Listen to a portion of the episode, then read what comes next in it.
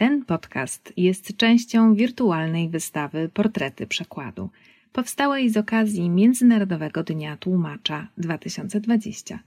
Wystawa dostępna jest online pod adresem dzieńtłumacza.pl.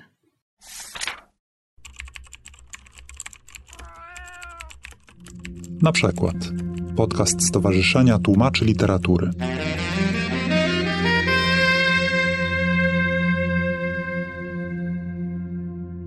Nazywam się Agnieszka Bienias jestem filologiem niderlandzkim z wykształcenia i zamiłowania. Na co dzień pracuję w Fundacji Dom Holenderski, której jestem prezesem. Tam uczę i organizuję kurs języka niderlandzkiego. Pracuję także jako tłumacz literacki. Szczególnie lubię tłumaczyć dialogi komiksowe oraz dobrą literaturę faktu, a szczególnie literaturę faktu dla dzieci. Do moich najnowszych przekładów należy książka pod tytułem Potworne mikroby wszystko o przydatnych bakteriach i podłych wirusach. Książkę napisał duet znany w Belgii wirusolog Mark van Ranst oraz jego kolega z Uniwersytetu w Lowanium, Geert Bukart, który jest autorem scenariuszy do produkcji telewizyjnych, a także profesorem kreatywnego pisania. Książka jest bogato ilustrowana przez Sebastiana Fandoninka, a w Polsce książka ukazała się nakładem wydawnictwa BIS.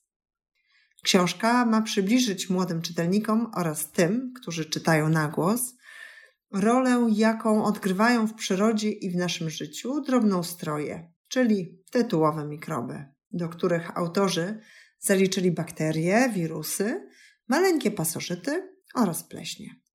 Jak dobrze wiadomo, różnią się one bardzo od siebie, ale łączy je jedno. Nie widzimy ich gołym okiem, a potrafią nam niezwykle uprzykrzyć życie. Właśnie to ich chorobotwórcze działanie sprawiło, że zostały wrzucone do jednego worka, do jednej książki.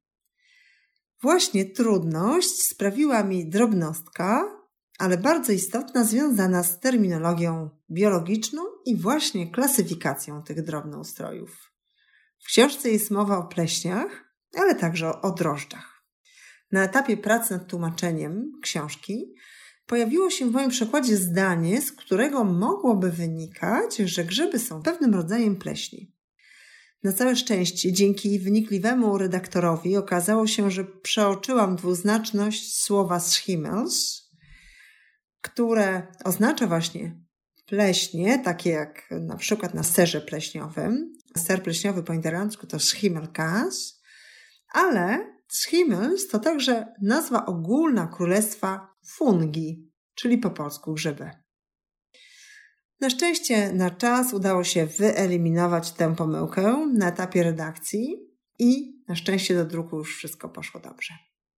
Oprócz wiedzy biologicznej, z którą trzeba się zmierzyć podczas pracy nad tą akurat książką.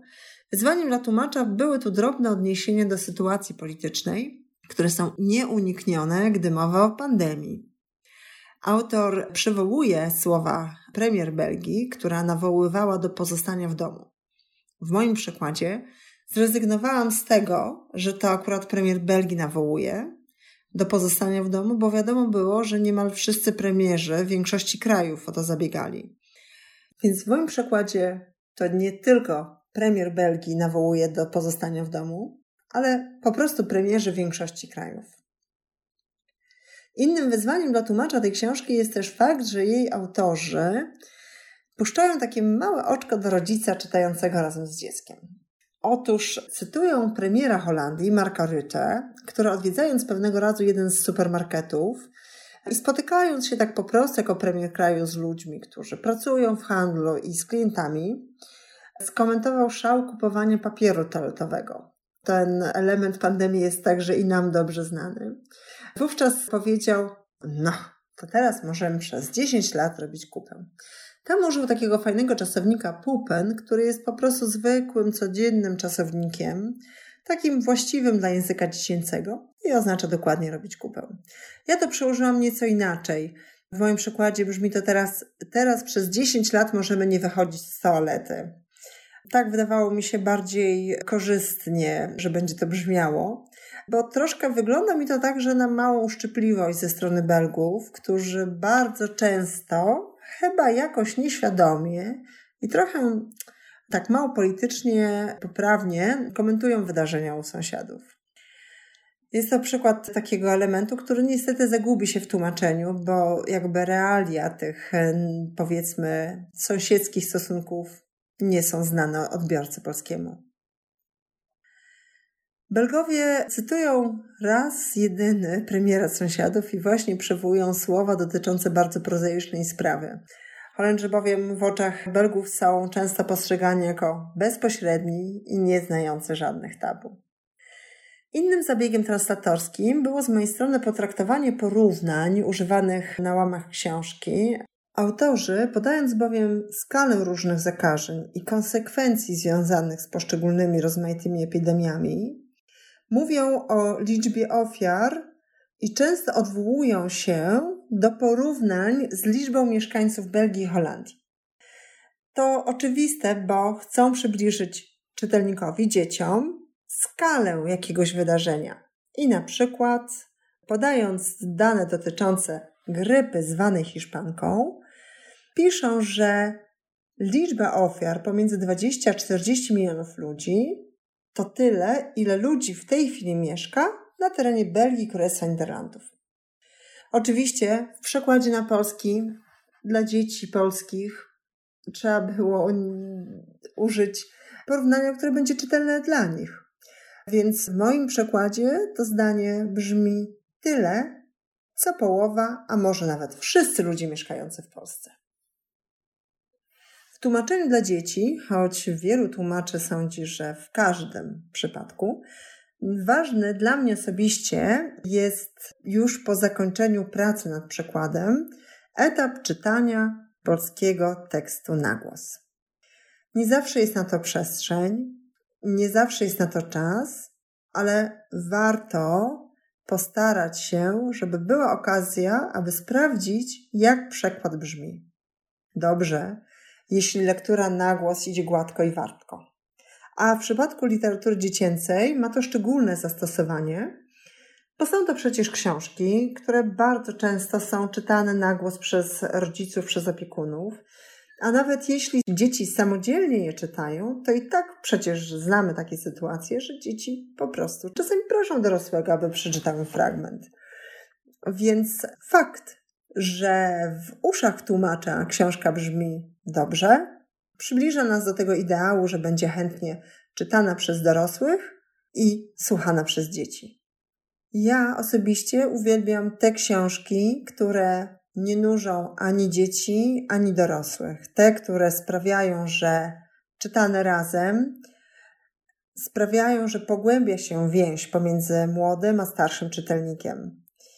A ta wspólna lektura, albo jeśli nie wspólna, to choćby po części współdzielona z kimś, staje się przedmiotem refleksji dla obu stron, takim punktem wyjścia do wspólnej rozmowy i punktem wyjścia do dalszych poszukiwań, możliwości pogłębiania swojej wiedzy. Powiedziałabym, że dobra książka dla dziecka to po prostu dobra lektura dla jego rodzica. Jeśli chodzi o tą ścieżkę zawodową moją jako tłumacza literackiego, to absolutnie uwielbiam ten zawód. Lubię moją pracę, bo można pracować tam, gdzie się chce i kiedy się chce. Brzmi to zachęcająco, a dla niektórych może luksusowo, ale także wymaga ogromnego wewnętrznego reżimu.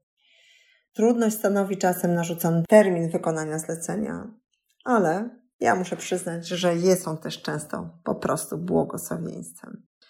Tłumaczenie można by bowiem zmieniać nieskończenie. Ja osobiście rzadko miewam uczucie, że już jest ono doskonałe i zawiera wszystkie treści oryginału i nic poza tym, że jest piękne i wierne, że przybliża w należny sposób wiedzę i atmosferę przekazu.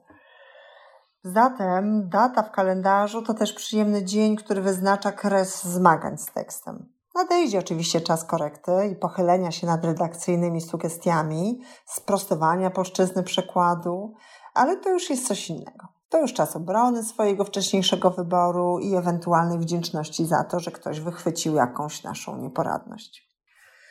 Moim zdaniem tłumacza literackiego powinny cechować cierpliwość, ciekawość świata, umiejętność zaakceptowania ciszy i samotności wyboru.